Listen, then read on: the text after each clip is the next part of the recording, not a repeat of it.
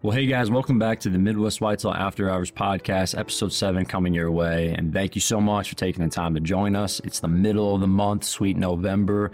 And this one's going to have some good deer stories that showcase maybe some of the tactics that the guys are using, maybe some things that you've thought about trying.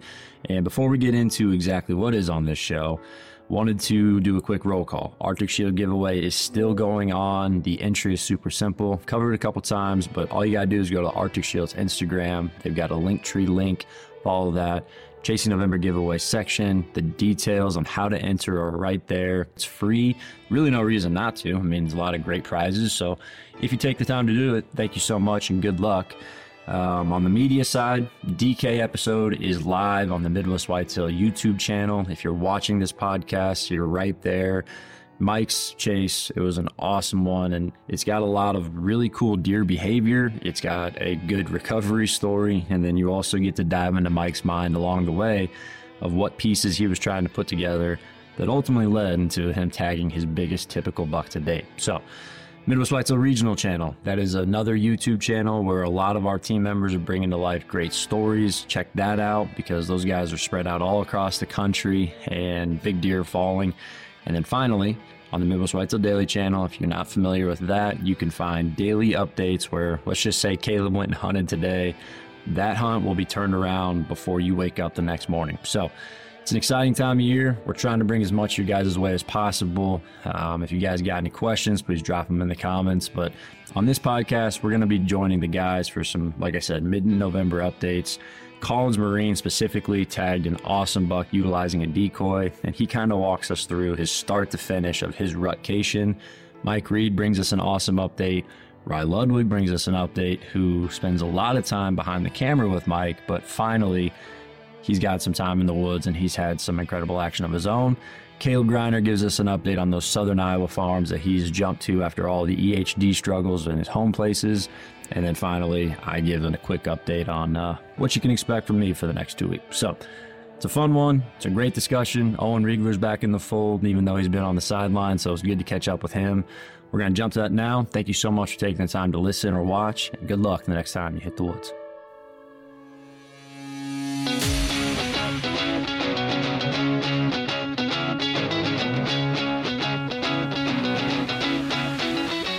Guys. Well, welcome back to the After Hours podcast here at Midwest Whitetail, coming at you with episode seven, middle of November, November 14th. A lot of good updates coming your way. We got Rye Ludwig, who is finally, after busting tail all year, going to get some hunts in of his own because Mike Reed is tagged out. Collins Marine's joining us over there in Eastern Iowa. Caleb Greiner from Southern Iowa. Owen Riegler has been riding the pine, but I guess he just couldn't stay away. Had to talk some deer. Um, and then you got, unfortunately, to deal with me for the night. So, exciting things coming your way. Kicking things off, wanted to address the DK score. Uh, we posed the question whoever got the closest, we get some Chasing November swag. And the winner is going to come in as Cobra SVTZ. If you are listening to this podcast, please leave a comment on this podcast on YouTube and then reach out to us on Instagram or Facebook contact us with your shipping details and we will get some stuff sent your way. So, Mike, what was the final score of DK? 172 and 6 eighths. Mr. Cobra came in at 172 and 3 eighths. So, by far the closest. Congratulations. And uh, like I said, reach out and we'll go from there. But talking about the November timeframe, not sure who wants to start. I think we just kick off with some updates, then we'll dive into some of the kills we've had and uh, who wants to start first? I want to hear about some snort wheezes, Caleb. No, start with the worst, and with the best. Uh man, you know, we've uh so we moved shop. I don't know, man, when was I on the podcast last? Well, we moved shop from where uh, I grew up hunting where I had all my uh spots pretty much. And um we've got this new permission farm and we had some really good hunts uh sitting the edge of bedding uh, doe bedding, and I call it doe bedding just because I know that there's multiple does that ha- have been in there almost every day that we're in there. So I can I know for sure there's going to be does there that day, so that's going to make sure that there's probably going to be bucks running through there.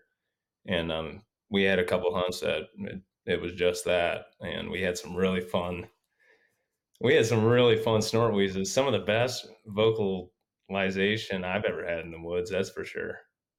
I mean, I don't know how you don't bust out laughing when they're right under the tree snort wheezing like that. It's hilarious.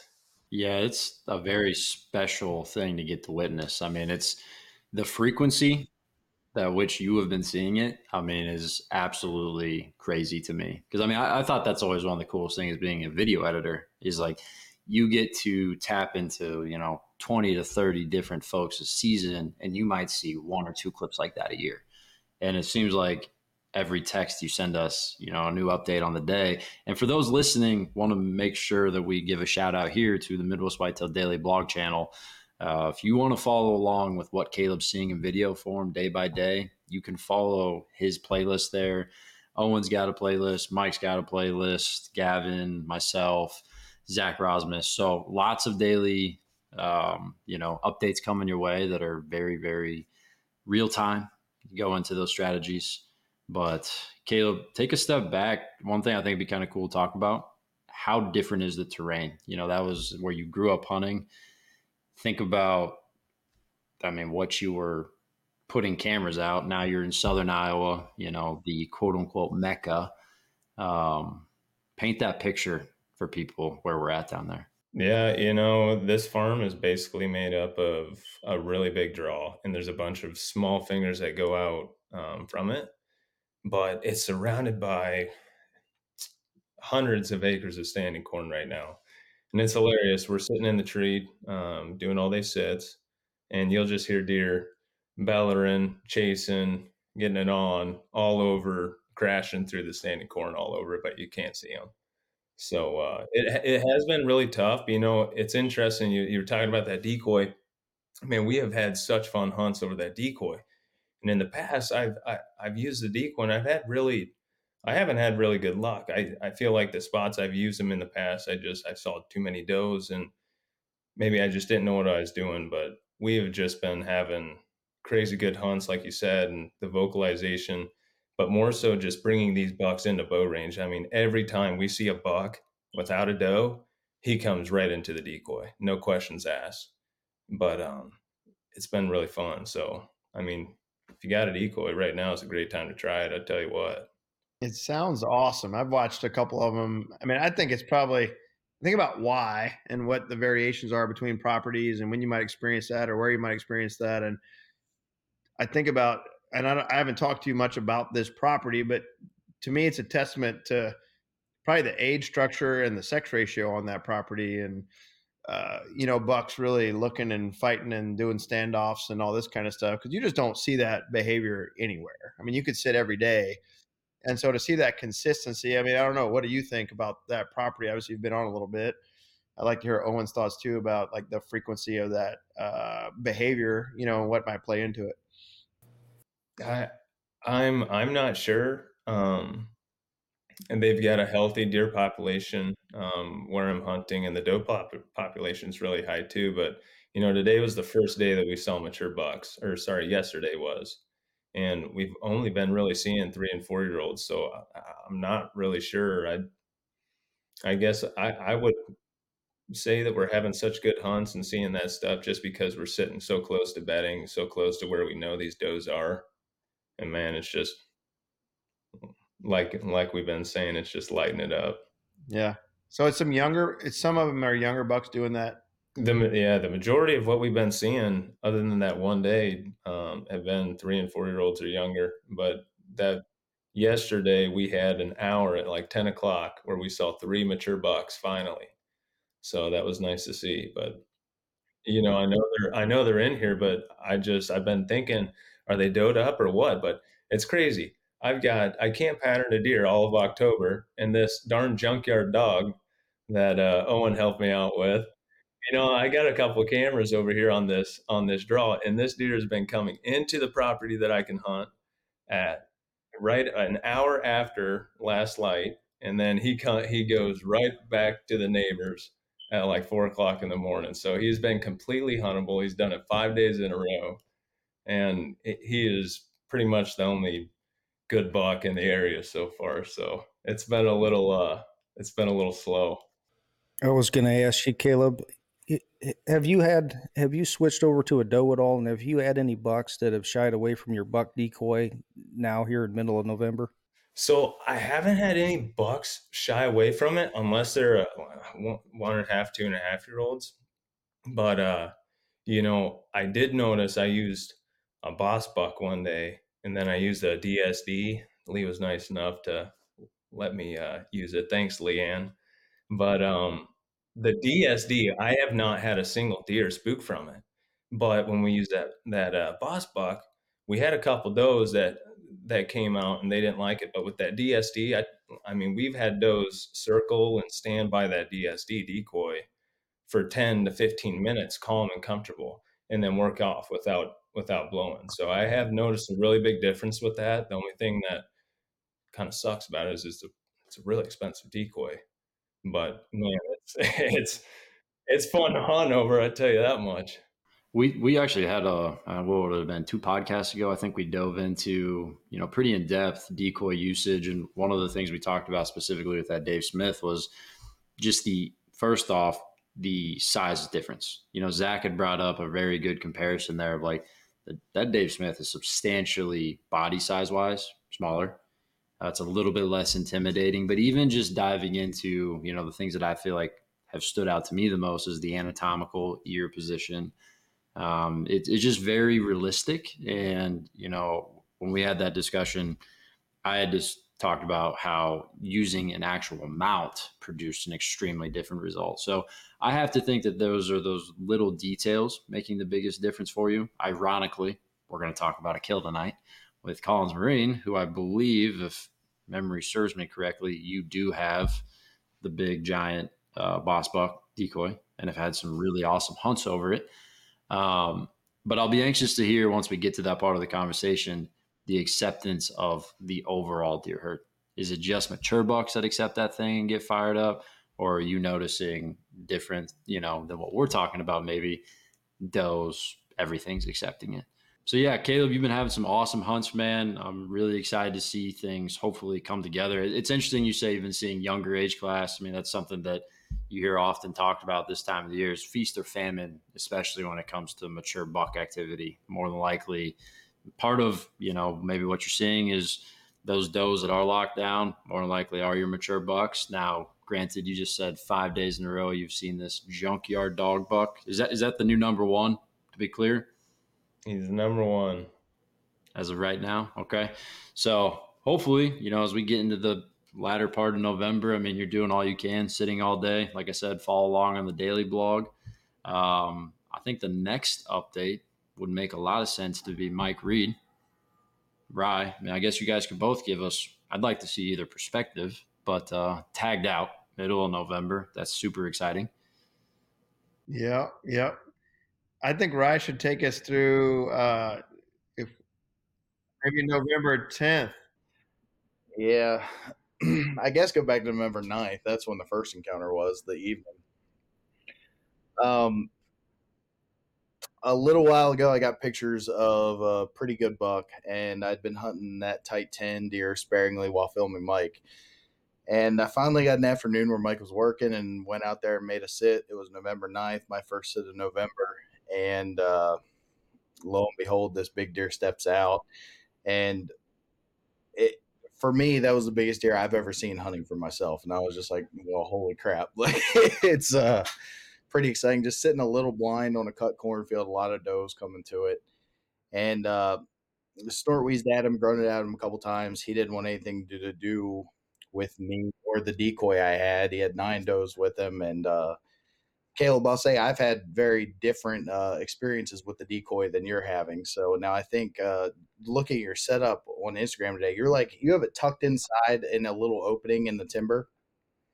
So mine's on like a cut cornfield, and I was talking to Collins. His is kind of on that transition strip as well. Wonder if that's not kind of messing me up. Maybe I need to get a little closer, maybe a little more in the bubble, but um, he came out, ran some does around, and then Tight 10 came out and they postured up to each other. And he just stood there, and Tight 10 just does a circle around him and just keeps on walking. I was like, well, you know who the boss is in this situation. So we snuck out of there that night, and I went in the next morning. And uh, the first deer I see in the field, ten minutes before shooting lights, that big deer, he uh, loops around behind me a couple minutes after legal shooting. It still wasn't quite good enough for the camera, and um, pops up two hours later across the field after I watched Tight Ten running does all morning, and I rattled, and he came right in and um, worked by about thirty yards, and I took a shot and got ducked pretty hard. Um, looking back at it, I uh, I had to stop the deer, so I was self filming, and I stopped him in my gap, and he was kind of alert.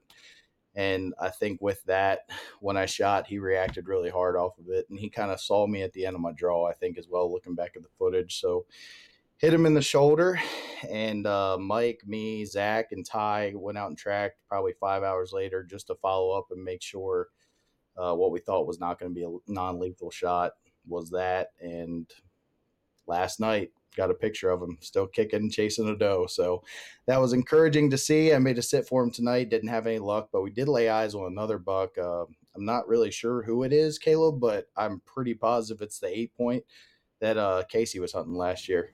No kidding. I know no pictures of him at all this year, and uh, I'm 90% sure it was him. I'll send you a clip of it later. But oh, dude, that's crazy. That's like four years of history with that. I know. So it's exciting. That cornfield's been hot, so I'm just gonna keep hunting it when I can, and uh, hopefully we can put something together here shortly. That footage was sick. That deer is an absolute stud. I mean, his mass looked incredible. The, the inside beam coming off is uh, it, it gets me. so I, I, I just I sit here and I, I was talking to Mike about this the other day. It's like moving here from Maryland I never ever even thought I would have a deer like that in bow range. Like it, it was just like a culmination of like everything over the past three years. I was like, it sucks how it went down, but I'm glad like the shot was what it was. You know, I didn't wound him bad. So I feel like you still got a good shot at him. I think so too. I with that being said, tight ten is still. I mean, like, if he walks by, it's we're not past him because there's a bigger deer on there. Could you try a buck and a, and a doe decoy out in that open field? Maybe like a doe decoy laying down. I Lee tried that the other day, and he had probably two or three bucks come up and check it out in an open cornfield. I should try that. I, I actually I, I made a couple texts today, see if anybody had a lay down doe. And I don't know anybody that does, so I might have to go buy one, but I just didn't have time today with trying to get some editing done. So yeah, I mean the scenario you painted right there, talking about you know the the first night encounter where they gave you a look but then didn't commit. To me, it sounds like a, a hand up or you know a hand up Tom in a field. He's going to acknowledge you there. He'll look at you, but you're not a threat. You're not you know you're so far away and you're not really coming any closer. You know, so he, he doesn't really have a, a reason to leave what he's out there for to come to you. So I think you're on the right track there. The idea of a quote unquote bubble. Um, but you know, like you guys just all mentioned, maybe the, the doe is enough to be like, you know, what are you doing? No, no, that's not cool. Maybe that brings them across. I mean, for me, that spot, knowing what it is, I think it only gets better as the month goes on. You know, we're in the middle of the month now, but there's that return to food become stronger and stronger and stronger. Appears to me you're pretty much in the game you know, and, and ironically, you're not only going to have ag, you know, you, you have your poor man's plot with green as well. And I mean, with this hot weather, I got to think that that has served you somewhat well. So it's been really impressive. Like there's those li- two little plots. I did one on either side of the field, and every single evening they're coming out through these two spots. It's every single deer comes through, hits it, and then heads on and out to the north to the main ag fields. It's it's neat to watch, and especially when like, and I think everybody here can understand the amount of work that we put in, and obviously doing something like that's not exactly very intensive, but it's like rewarding to see that and nice to see the results come together. So. For what for people wondering what the heck we're talking about, because again, we got to remember people can't see us and they they haven't watched this footage. So, you had deer damage corn, correct? Correct. And then I remember you're like, I'm gonna go broadcast this monster buck, you know, Brassica mix into that. I'm gonna see if I get some germination. So that is what he is talking about. He took a damaged agricultural field, turned it into something, has green food next to grain. And uh, I mean, you had to walk back there pretty dang far. I remember watching the footage of you. You looked um, it was Very- the humidity was also about hundred percent that day, so he, He looked winded, Josh. it was it was.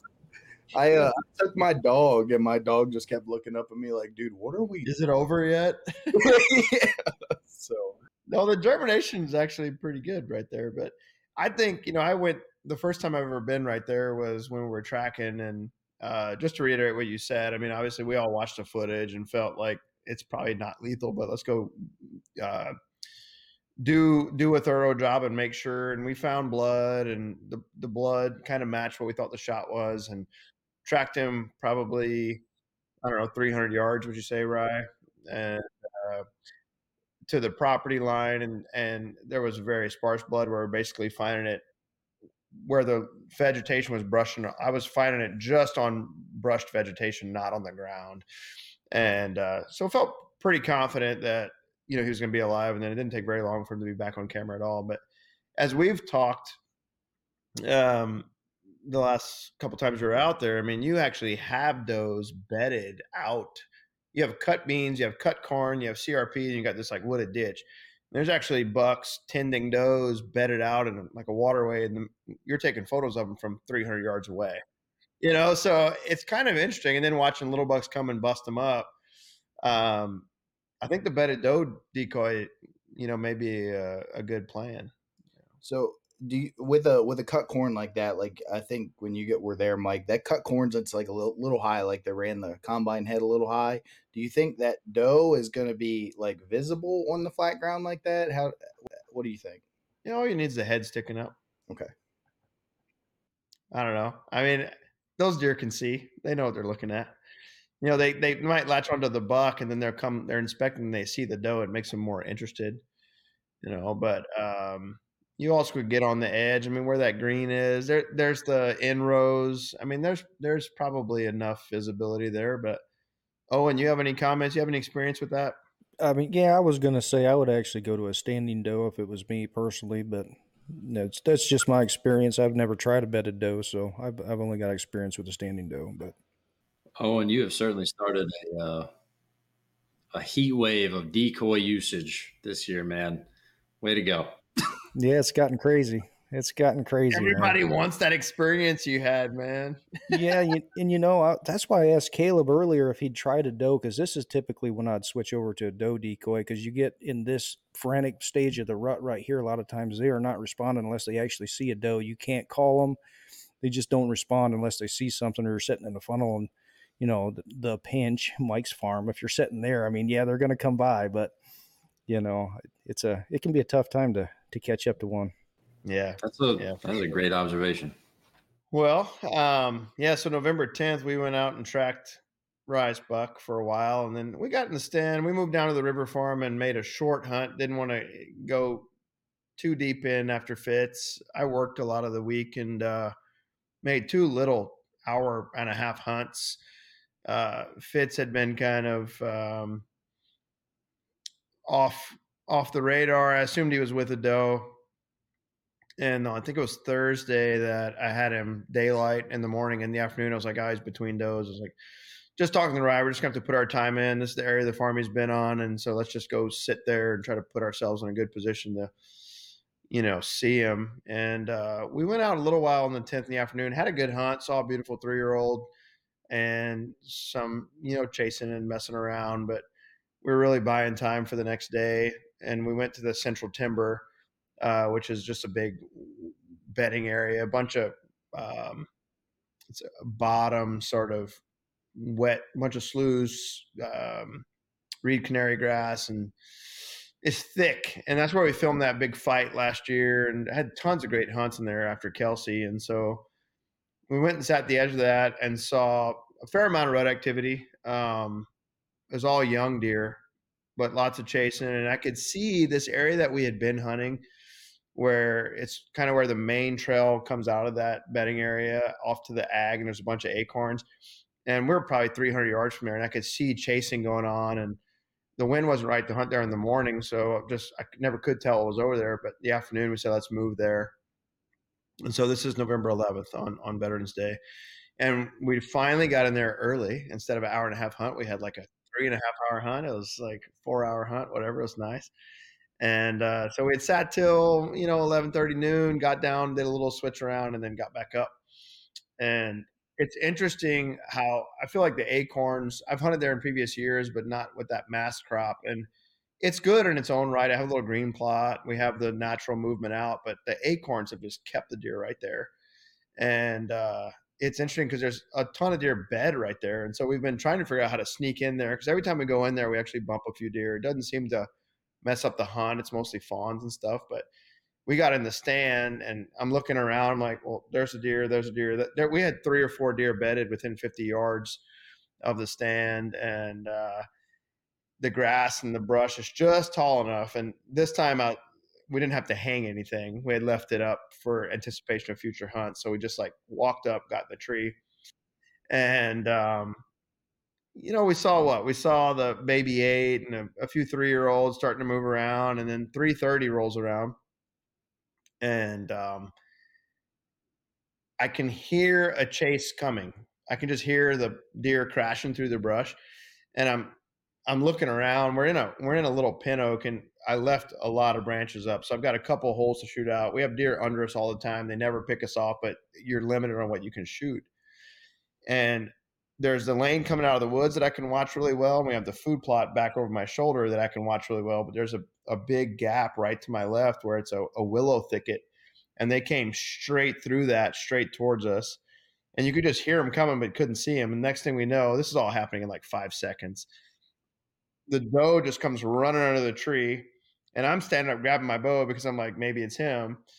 Like, and I see him, he's at 10 yards, barreling down on the doe the doe stops at our ground scent and he stops and i'm like it's him it's him it's him and Rye's trying to stand up and wake up from his nap and all this and you know get recorded and i mean he comes into one yard and i draw back and Rye's like no no no you know he's under the tree. Thankfully he's focused on the doe. The doe kind of gets in the slough behind us there's enough branches and junk that I can't shoot him where he stops. He's at 20 yards. He goes through the first gap. The doe like takes off because he stomps at her. And then he gets in 20 and I, I can't stop him. He gets in the next gap at 26, quartering away. And I mean, I just about yelled at him. And he finally stopped to be like, what was that? And uh, hard quartering away, but tucked it, tucked it in, um, got all up in there. And then he, he ran off what 60 yards. I tried to pull a Owen and uh, I ranged him. I was like, he's at 62. I'm grabbing another. It wasn't the 100 yard shot you made, but you had to outdo me by one yard there, didn't you? I, would knock an arrow and I, and I'm just frantic because I actually didn't like my shot. I I was aiming about four inches in front of the back crease, and he stepped right as I was walking, eh, right as I was going to shoot, and so I hit like in the crease, and he was quartering away pretty hard, and it I mean, like I said, hindsight's twenty twenty, but it ended up getting all the way up into that offside shoulder. But my initial reaction was like, "Dang it, that's not what I wanted to do." Well, he trots off at sixty, and tail is tucked, and he's kind of wide legged, and I'm just getting ready for a follow up shot. But before I can even draw my bow back, it's like he's going to go down, and so he kind of did the wobble and, and and fell over, and I was like, "Whew," you know. But uh, it was pretty exciting. I mean this deer fits magic. I've talked about it some on the blog, but it's interesting because we have easy these five years of history. I mean, 2019, 20, 21, 22, trail camera pictures, very easy to tell it's the same deer. Got sheds off of them, tons of encounters. Great buck fight last year, breeding does under the stand. I mean, we used to call him, we kind of called him turning 10 in the past just because he was always a 10 that kind of wrapped. And then filmed him in velvet last year, filmed him in velvet this year. And Rye actually filmed him in Velvet was like, man, look at all the junk. He he has a bunch of base points and back points and and uh, he's always been a five by five with little bumps for G fives. And there was one year he tried to grow a common base, and this year he just threw it all out at seven. And so he it was kind of neat. He's he doesn't have a big frame. He's not super massive, but he just threw everything out, you know, and it's just a bunch of points. I think he had 17 scoreable points.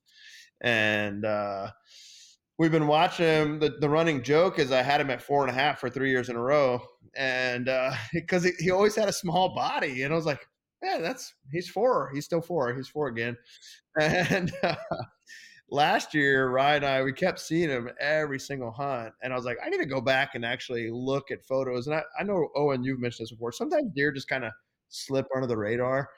And he was one of those bucks where, oh, that's a great deer. He's got potential. And the next year, like, oh, yeah, was he three last year and he's four this year? And, you know, just never big bodied. And so finally last year, I went back and I'm, looking at photos, um, I see him in 2020. I'm like, he wasn't three there. Go back to 19, final like, oh, there he's three. I'm like, God dang, he's he's getting up there. And so this year being seven and a half, I mean, it's like you, you got to hunt him. And uh, he was actually, in my opinion, very killable at the end of October. We were we're hunting DK on the other than the farm, and like he's just teasing us. He's on like every camera, totally daylight active, and I'm like, man, we should probably just go kill that deer and then come back and hunt DK the rest of the year it worked out to catch up with DK. And then, of course, right as they the does start coming to estrus, he starts disappearing. Um, but it ended up working out. I mean, we just got in his his wheelhouse. He was staying pretty tight to one area, and it was what a week before we killed him. We had three encounters with him in one day. Um, in fact, our first hunt after I shot DK my last day of my little rutcation, I had to go to work a couple days, came back, and like you know, I think this is the spot in the morning. We're going to catch up with him on this win we go in there and we're we're just not focused. We're totally lackadaisical. We're joking about everything, just not paying attention. And he sneaks in behind us.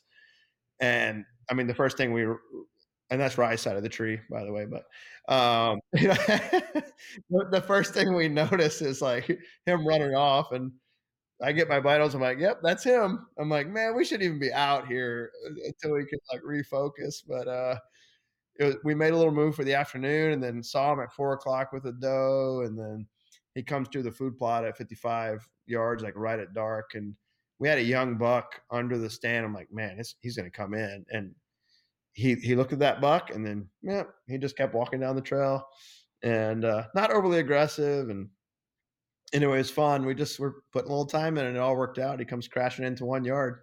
Hard to beat it. Talk about two hunts that were just so sudden. Yeah. I mean, for those that would have watched DK, that episode is finally out, released the last night. Um, don't want to spoil anything, but there's an example. Mike's watching does. Rye is so focused on the footage, he forgets to go, Hey, Mike, DK's coming, get ready. And then all of a sudden, you know, that what happened ensued. But between that and, you know, the Fitzmagic kill, it's like, well, good on you guys for making both of those scenarios come together. I mean, you talk about two Boone and Crockett caliber deer. Again, I mean that's uh, testament to the amount of work you guys put down there at the River Farm. And one of the things that I am really excited to see come through on the episode that obviously will be an episode on the Monday show here coming up.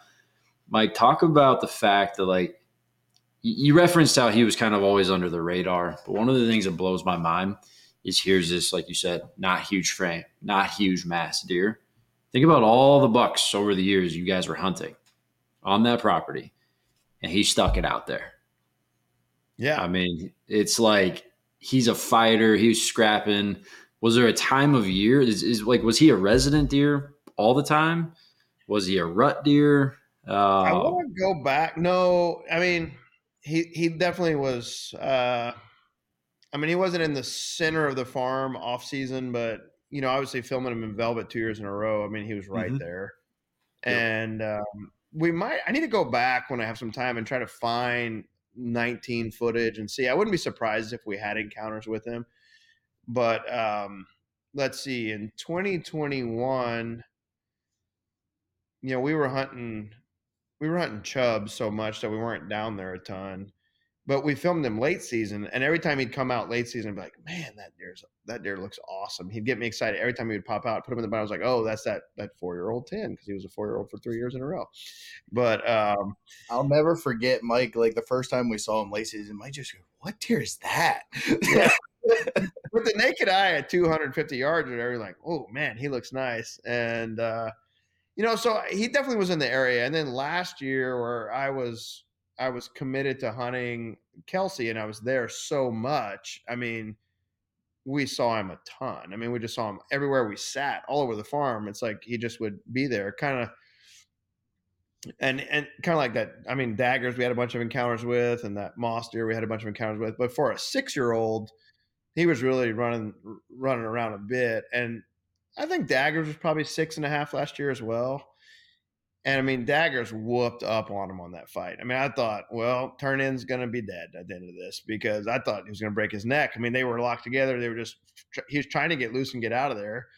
And, uh, I mean, yeah, flipped him over. I mean, it, it was, it was nuts. And then when the doe breeding happened, you know, it was basically three two year olds and him. And so he's trying to run all these young bucks off. And, little two year old runs in and breeds a doe, and he just comes barreling in from like hundred yards away, like trying to spear that deer, and then he bred the doe, and you know, so he was trying to hold his own. I think it's interesting though that area is, I mean, it's it's all cover, and and there's a there's a very high deer density, and so there's a ton of does, and I mean, we've talked about this before, but we have does that are not getting bred, right? So they come back into estrus in December. We've seen them locked down in fact, when Kelsey was five, he was locked down with a doe in January.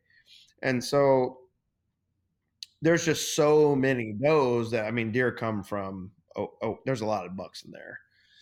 And uh, but but it is I mean he's enough of a homebody buck that we've got lots of encounters in history with him. It's gonna make for an awesome episode. I mean, it might feel somewhat nature, you know, geographic feeling. I mean, there's just so many random. I mean, you guys talked about it big buck fight. And that one's, you know, it's not a tickle the horns. It is locked up. Like Mike says, you think one of them's going to die before it's over, the buck breeding. Um, I'm very excited for that episode. And, you know, again, big shout out to you, Rye, for laying it down as always. I think, like, I made a comment on the DK episode last night. It's, it's incredible how easy you guys make it look. Every time we're like, oh, yeah, Mike and Rye just laid down something incredible again. That's awesome. You know, but as somebody that's got to, you know, experience a lot of different things from the videography standpoint and just the extra time and effort that it takes to capture some of these things and ultimately luck. You guys do it year in and year out. And uh, it's going to be another exciting episode. And hopefully, the bow on a fantastic bow season can be stamped with Rye catching up to one of those two bucks. So, it's an awesome update. Um, but I do want to jump into now our guest of the night, Collins Marine. Tell us what's been going on, man. Yeah, uh, it's been it's been a good November so far. Uh, I kind of started hunting out. Well, I took some vacation a couple weeks ago and uh, started hunting a deer I called EB. It was I I name it EB because it's Elizabeth's buck. She had kind of uh, dubbed that her deer, and I I made a, uh, a, vow to her that I would not shoot that deer this year. If it came in, I'd give her a couple chances at it. And so I went into the property, uh, my first hunt, and well, first hunt of like the rotation, kind of got in deep to some bedding. It was November first, and uh, it was right on the backside. Well, that morning was still, I think, the last day of that good cold front that you guys all mm-hmm. capitalized on. But uh, I got in there and had bucks running does all over, coming and checking this bedding area. And of course, the first mature buck, he's a good five and a half year old that comes in, is EB, and he comes into 25 yards broadside, going to check a doe in front of me. And uh, I had to let him go, and um, I I don't know. I I text I, yeah I text Elizabeth and I'd I was be like, single. I text Elizabeth and I was like, if you ever thought that I didn't love you, you better better that. I just passed this deer, and she when I told her about it like before, I was like, you know what deer's gonna come in? She's like, ah, oh, you probably won't even see him. And I'm like, well, I'm going to the part of the farm that he's living on. And of course, he's the first deer that came in. So I uh, decided to take myself out of this situation of that deer's area. So I decided to go hunt a different buck the next couple days and uh, went to the other side of the farm. And I was going to go after this eight point that uh, I we'd had some really good encounters with the year before. Um, he was a six and a half year old this year. Um, Elizabeth almost killed him last year a couple times. We had him come into a decoy one day, and then uh, hung up at like 50 yards in the stand that I passed EB in actually. But this year he had kind of transitioned, wasn't hanging out as much in uh, this one part of the farm. I was only getting pictures of him on the uh, west side of the farm. So I made a sit kind of, uh, it's very similar to uh, Mike's pinch spot right along the river, big bedding area. And the whole farm kind of pinches down on this one spot as it goes to the east. And I got set up there and it was think 8:30. I decided to rattle. I'd seen some movement, uh, a bunch of does coming back into the bedding area, a bunch of young bucks, but it got kind of quiet, so I decided to rattle. And um, I ended up nothing happened. A couple minutes, so uh, I kind of got relaxed and had the camera still on, and I hear a grunt up in front of me. So I stand up and I look, and here comes this eight point that I was in here after coming right to me. He's at like 60 yards. So I get get ready, get the camera on him. I'm filming him. And the way the river bends, if he goes left, he'll come basically on the left side of the tree, but he can't really get behind me because I'm right on the river. Or if he goes right, it'll kind of give me a perfect quarter way shot. Um, and that's the way all the other deer had gone. Well, he decides to come straight to the base of the tree, which it just amazes me every time, like how good these deer are at pinpointing where that sound came from because he literally comes straight to the base of the tree. So I'm self filming. Um, as you guys know, it's in rye and it's not the easiest thing to do. So I'm on him. I got my bow in one hand and he's coming. I'm filming him. He's at like 10 yards, but he's going to get past me and give me that quarter and away shot. So I move the camera in front of him just a little bit, zoom out just a touch. And all right, I'm going to let him like walk through the opening and I'll stop him and shoot him here at like seven yards, five yards. Well, I get my uh, release on the D loop.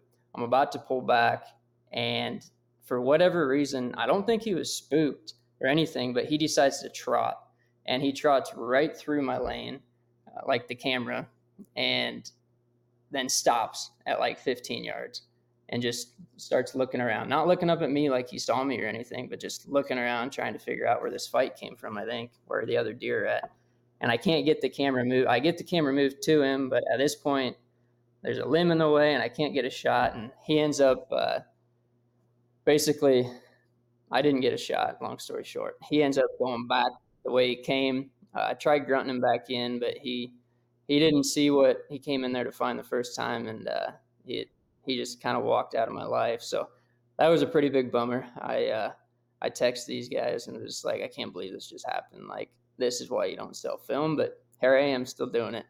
And it felt uh, like deja vu when you texted me that because all I could think about was 2016 White Patch 10, just oh, walking yeah. in, everything's all good. We get on the opening, and he just runs through for no reason. Yep. Like, when you sent me that, I was like, do I bring it up? Do I, do I open that wound? I, I didn't know. even think about it till you just said that. Yeah. Oh, same yeah, thing. no chance of stopping him there. So so he he walked out, and I had a good hunt the rest of that day. I actually had an encounter with EB. He came through at noon and uh, just checking does. Went down to the river, got a drink, and then walked back through the bedding. And so I had an awesome hunt that day. But then the next day, I decided I was going to hop back in that stand just because that buck was in the area, and he wasn't on a doe that morning. So I was hoping he'd still be looking. So the next morning, I get in there and um, have a couple does up in the bedding area working around, see one bedded down, and uh, have a couple young bucks come and bump them off, and uh, two or three bucks cross the river, and then I see one young buck. I see a doe up in the uh, up in the bedding area, and a young buck, a nice two and a half, three and a half year old, comes in there, and he goes up to that doe, and they both disappear, and then all of a sudden I see him come out of the bedding area, cross the river, and go to the other side on the neighbors. And I was like, that's weird. Like either that doe is not hot or I don't know. Like usually they'll stick around, kind of chase them around. So in the back of my mind, I'm thinking maybe there's mature deer in there with her.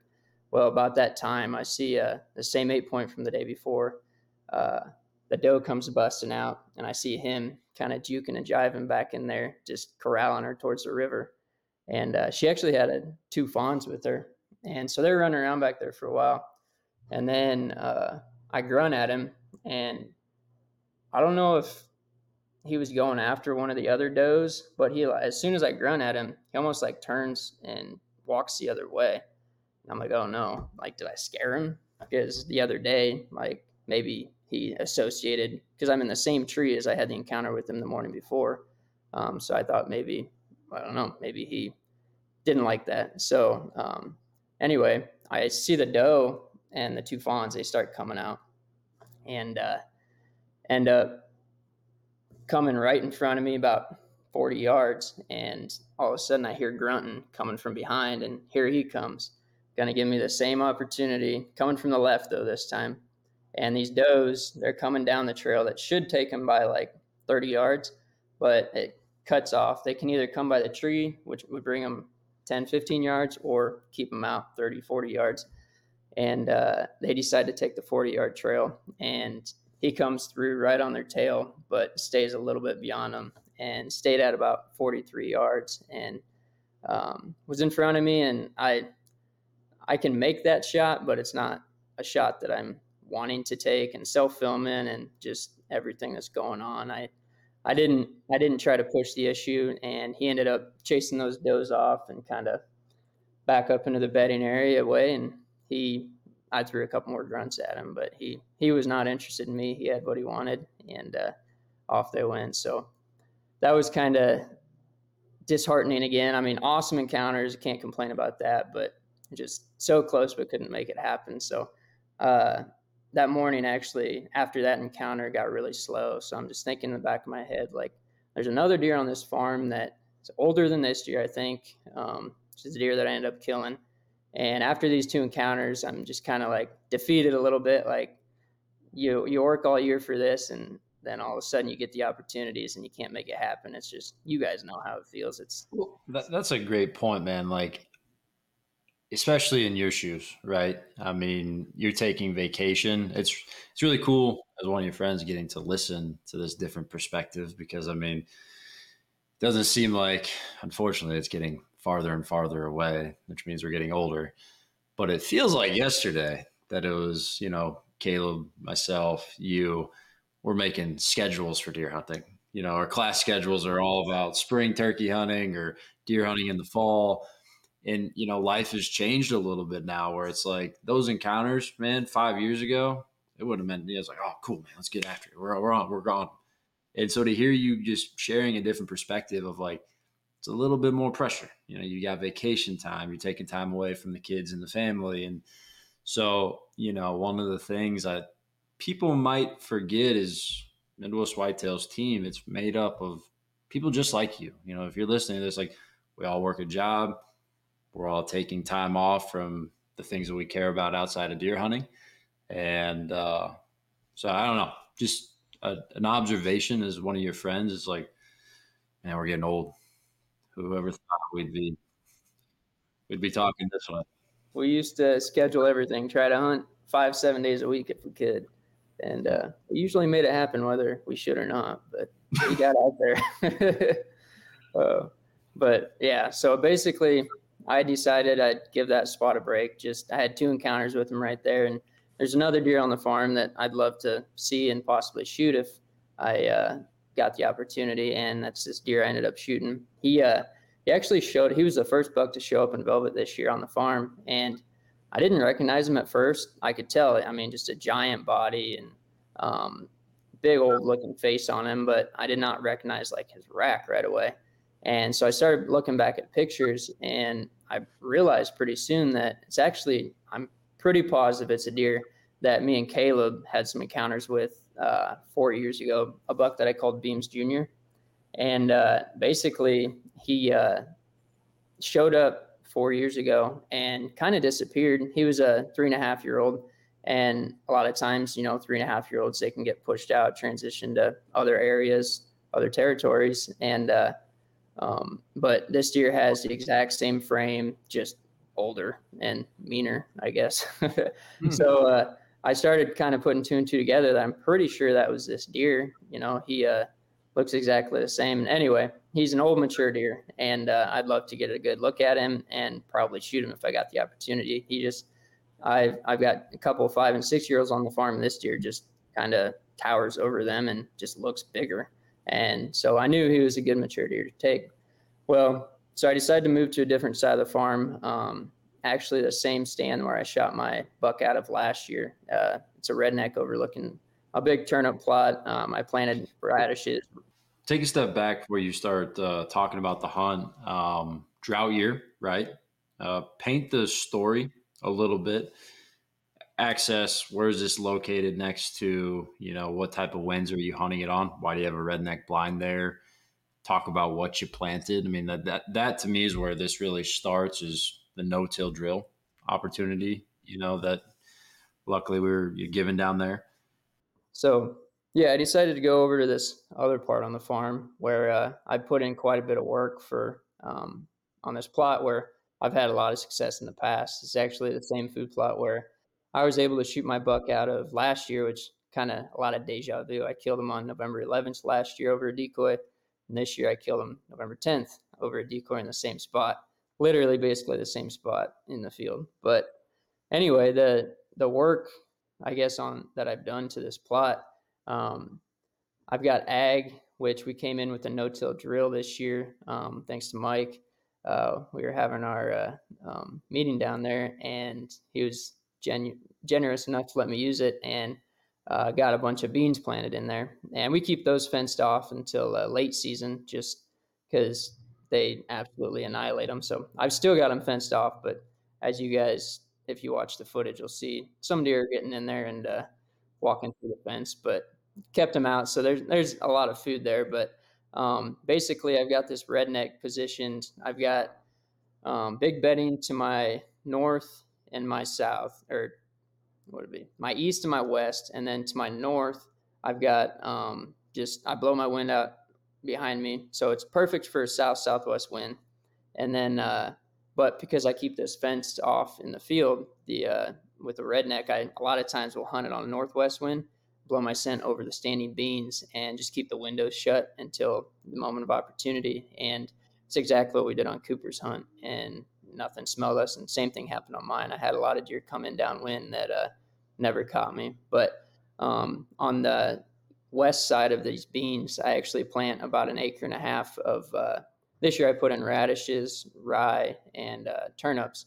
And um, I don't know if you guys noticed it this year or not, but I think it was part of the drought possibly, but they were hitting my radishes and turnips harder than I think I've ever seen them hit and earlier. And it has just drawn in does, a lot of does. Like I'd sit there and see 15, 20 does, 30 does. And uh, I've never seen quite that many on this plot in the past, but um, that kind of is what led up to me wanting to hunt this was I've got a few Cuddebacks um, out around this plot and I've been getting a lot of pictures of does coming in there and a lot of bucks coming in, not necessarily checking like feeding in the plot, but they're coming through, they're checking it, and uh, um, you know if there's does in there, they'll run them off. But just getting a lot of doe activity in there. So I decided for the evening I'd go sit the food and uh, basically got in there. I I hopped out of the stand at about 11:30 so I could get over to this spot and. Um, it's a good transition. Like I said, even midday, I felt like I had a very good chance at uh, harvesting and seeing a buck and calling him into the decoy. But I got good bedding on both sides of me, and then it's a big pinch along the river, and uh, it's kind of some canary grass with some open trees and a lot of uh, cottonwoods and maples. But it opens up into this big area where a lot of the bucks will come out and at least check this plot midday, um, just to see if there's does. And like I said, there's good doe bedding near me. So got in at noon and from 12 to 1, I had four different bucks come cruising through there. Um, had one real young buck uh, come out and check out the decoy and work back off. And then it was pretty slow from probably 1 till about 2.30, and which I kind of expected. It I'd been sitting all day and having really good action from like 10 to 1, 1.30, and then it'd slow down, but then pick back up around 3. And uh, around 3 o'clock, I had a little buck come and start feeding in the beans, and then some does, and uh, every time I'd see a doe, I'd see a buck right behind her. A lot of little bucks, but um, they were chasing them off. And then about oh, probably four o'clock, um, I had a little fawn come out and a little buck, and he decided he wanted to come check out the decoy. And like we were talking about earlier with decoys, this food plot, I think it works so well with a decoy because basically from one end to the plot, well, from my blind, like the furthest shot within the plot would be about 100 yards. So when these deer come out into the plot, they right away, I think I'm within their bubble. And so about every buck that I see comes and checks out the decoy. And I've never had any issues with does getting scared of them. They'll they'll look at it and sometimes come up to it, but a lot of times they stay back 40 yards and just feed. But all the younger bucks will come up and check it out. And I had this one young buck come out and beeline right towards it. He was all bristled up. And uh, I don't put any scent on my decoys as far as like um, tarsal gland or any deer scent. I just kind of spray it down with nose jammer. And uh, this buck come up, bristled up, and then you could tell he like lost all his uh, aggression when he got to it and just started sniffing it. Circled back to the backside, and it's kind of funny. I've got I had a trail camera right in front of my decoy, and you can see this buck walking up to the back of it, sniffing the back of the decoy, and then all of a sudden in the in the trail cam pictures, you see the decoy tipping about halfway. So the buck tried to mount my decoy, tip my decoy over, and in the footage, I'm trying to like lift the window up at the same time so I can like shoo this deer away. Because I've had luck doing that in the past, like not wanting to get out and pick up my decoy every time a deer knocks it over. I'll uh like with younger bucks, if I can just basically say like, get out of here, and they don't they don't mind. I don't know. They don't really care. But I don't you want just open the window, shoot, get out. I don't want to go pick up my decoy every time a deer. Uh, Uh, I've done that with fun. I've done that with fawns too. Yeah. Well, it, I don't know. It's like- get out of here, boy. it doesn't seem to affect them. They just kind of look up, and I don't know. They, I haven't had, uh, yeah, make it harder to hunt, I guess. I don't know, but anyway, I he knocked it over. So of course, though, when he knocked it over, um, hadn't seen a whole lot up to that point for the last hour or so. But as soon as he knocks it over, I look up, and here comes like three other bucks and two does. I was like, shoot, now what do I do? Like, I really need this decoy because that is what I felt like was my opportunity because none of these bucks, they didn't seem interested. I had a scrape tree right out in front of me, and I, nothing has been hitting it super hard right now. It seems like they're just focused on the does, and uh, so I was really counting on that decoy to pull the buck's attention and bring him in close. So basically, all those bucks started running some does off, and I had two fawns on the far end of the plot. Um, but in my head, I felt like it was important enough to get that decoy back up. So I snuck out of the blind, walked out, set the decoy up. The fawns kind of ran off um, back into the timber, not too scared. But I actually get back in the blind and get situated back up. And within 30 seconds, I look up and there's this really nice three and a half year old just standing right at the edge of the plot looking at my decoy. And he comes out and checks it out. Uh, I I got I don't know. I just love using the decoy because you get so many cool like encounters like Caleb and Rye even have been seeing and um, so this buck come out, checked it out, ran off some other does that had come out, and then uh, this it was going on the last half hour, but um, every it was getting pretty quiet and uh, the nice thing about this plot usually is it's kind of earlier movement because it's way back in the farm. All the eggs to the north, uh, about three quarters of a mile, so they'll kind of transition through this plot fairly easy early, and then head to the north, and I can sneak out of there at dark without too many deer in the plot, and it allows me to hunt it a lot and have some really good entrance and exit. And I take the coffin bike in there so I can uh, zoom right in and out, and I just park it right under the blind.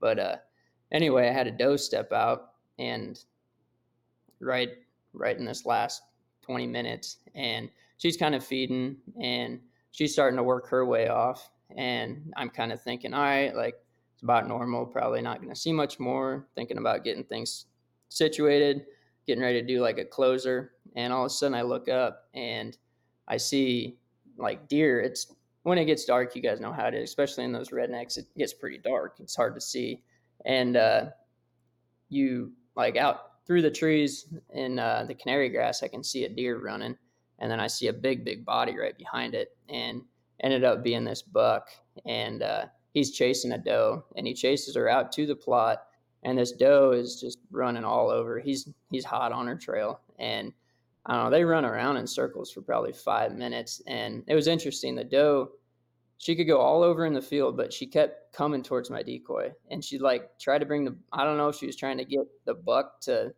see like my decoy and think that that might like get him off of her or what. But like she kept kind of coming around the decoy. That or she was just that ready to get bred. But um, eventually, I kept hoping that like I'd get in his bubble, and a couple times like he'd get within. First time they came through at thirty, but she was going so fast it, it slowed him down. But he didn't like posture up to the decoy and come completely in, and he was moving pretty fast. Well, he kept doing that, and finally she stopped at about forty, and she completely stopped, and he was at about thirty and he postured up that time. And I think, like we talked about, was within his bubble, and he come in right to the right 20 yards. I had the decoy at about 15. He's posturing up to it and gives me a good broadside shot, and uh, had the camera on him this time, and wasn't gonna let this one get out. He, uh, I was, I was super happy to take this deer and uh, shot, and he actually dropped right there in the right where I shot him. And initially, I thought I spined him because he went down so fast. So um, I got ready to put another one in him. And when I got out there, the shot was literally right behind the shoulder. Um, like, looked perfect. Um, I, he was slightly quartered. So the only thing I can think of is maybe it hit his offside shoulder. I don't know if there's a nerve in there or like stunned his, hit the bone hard enough that it just took him out. But he literally just toppled over and, uh, uh, he would have died quick. I went ahead and put another one in him just to kind of like why not? It's put him out as quick as you can. But um, yeah, no, he he was down right there, and it was yeah, it was a pretty cool hunt. And like I said, it was deja vu. Last year, I had the exact same thing happen. Um, the buck came out and he wasn't on a doe. He came straight to the decoy last year, but um, almost the exact same spot in the field where I shot him too. So I don't know. It uh, spot's been pretty good. Yeah, man. All the respect in the world, first and foremost, for you know the self film adventure. You know that is a uh, that's a tough game. I can't say I've self filmed since 2017 because I'm just not going to do it. I know that those situations. what do you say? Is that when the double drop, double flyer got away? Yeah, me and you know that day real well, don't we? Yeah, that's, that's 2016. But uh, no, I mean, seriously though, like, thank you, you know, man, like the dedication you put towards that camera, it's cost you a lot of deer. Caleb obviously has lost the opportunity on a lot of deer. And yeah, it makes these moments when things do come together just that special, right? Um, you know, you mentioned that spot's been really good to you over the years, but we're getting pretty long here, so I'll try to make this fast. But one of the things I think is just really awesome to see is I remember there was no food plot there, right? It was just big opening. And what were we? we were freshmen, sophomore in college, and we just joined Midwest Whitetail, and you convinced your dad to buy this redneck blind. And we're just like, dude, you have a redneck blind. Now what? And, you know, if you think about this spot, it's one of those examples where, like, you really can mold it into an opportunity early season, middle of the rut, and late season, all because of the sweat equity that you put in there. You know, you talk about, and I'll try to paint this picture as clear as I can audio wise, but you're looking to the south, perfect access from the north. So, you know, now you've got what Owen always talks about, Mike talks about. You can't get in, you can't get out, doesn't matter. Well, then, you know, it was one big ag field and then could never get beans to grow. Well, then you invested in the time and, you know, the money to get fencing. Now your beans grow. And then you take it a step further, add the green food and so all these memories, you know, and hopefully that's what comes through on the video on the Heartland show coming up on this Friday. I talked to Gavin, I believe it will be this week, but you have made this spot so good.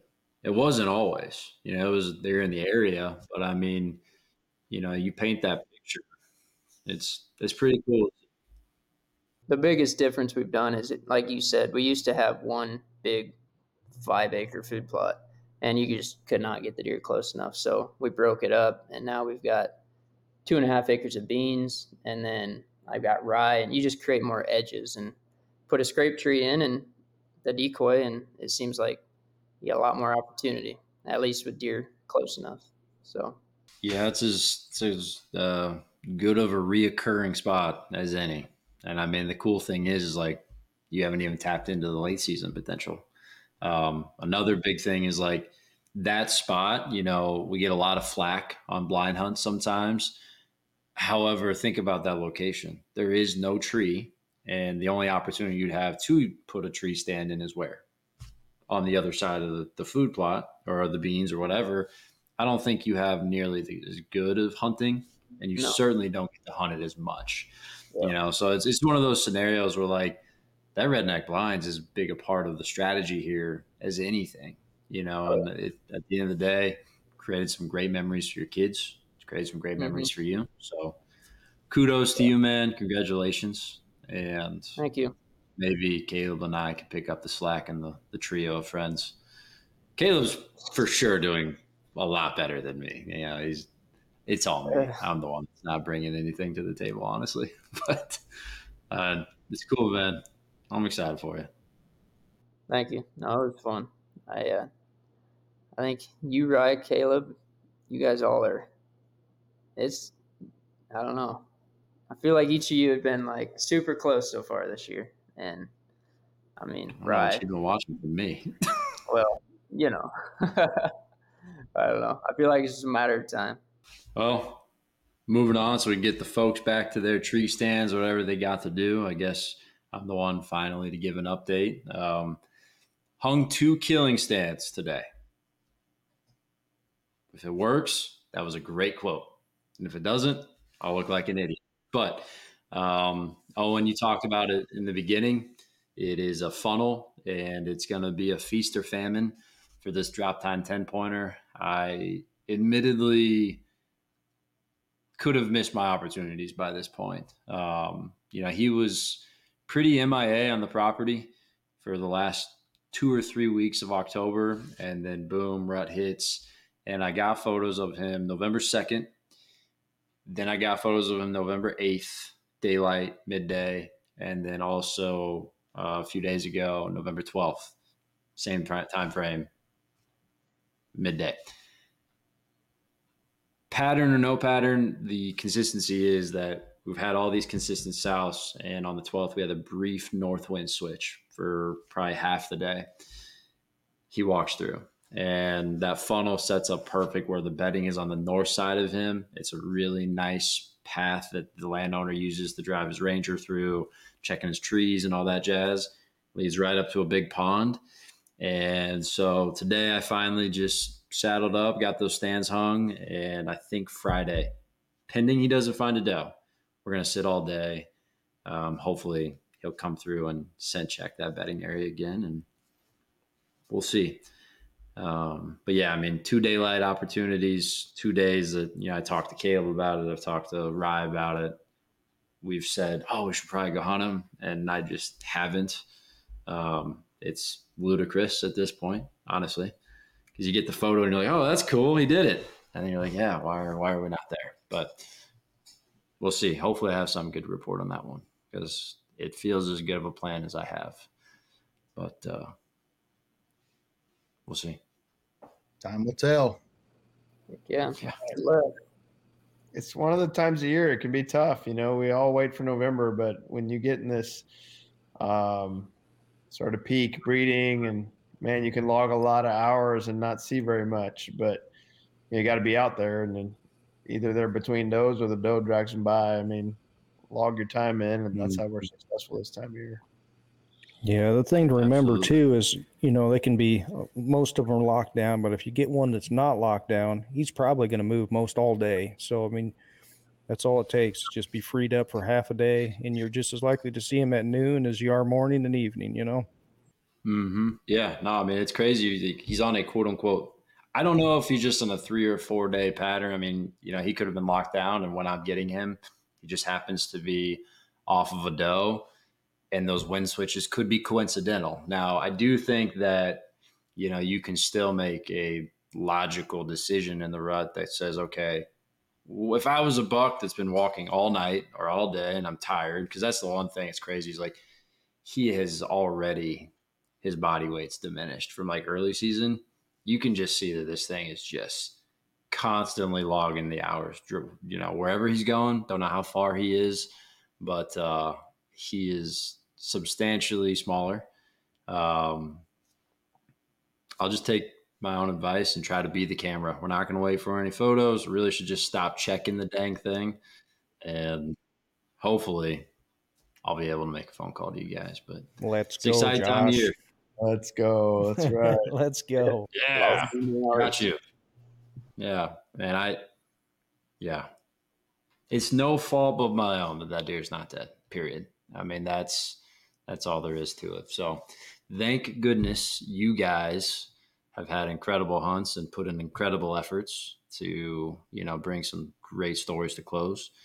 And yeah, Rye, Caleb, let's uh, let's do these guys proud and hop on the train. So exciting times ahead.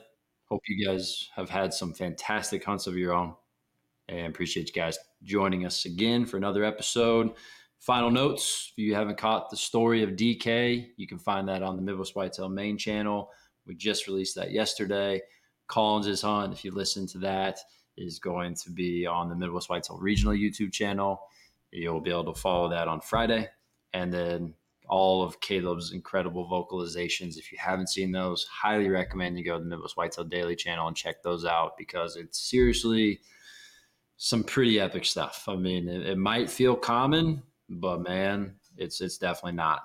And hopefully, you know, those will all lead to the shot opportunity that you've been working extremely hard for, Caleb. So, and you guys got a closing piece of advice for the viewers out there?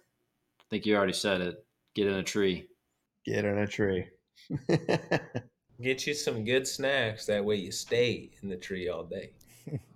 That's that's what it is. That's it. Snacks, snacks, and a little bit of TP. Snacks, oh, TP, and get in a tree. Appreciate you guys joining us for another After Hours podcast. Best of luck out there, and we'll see you on the next one.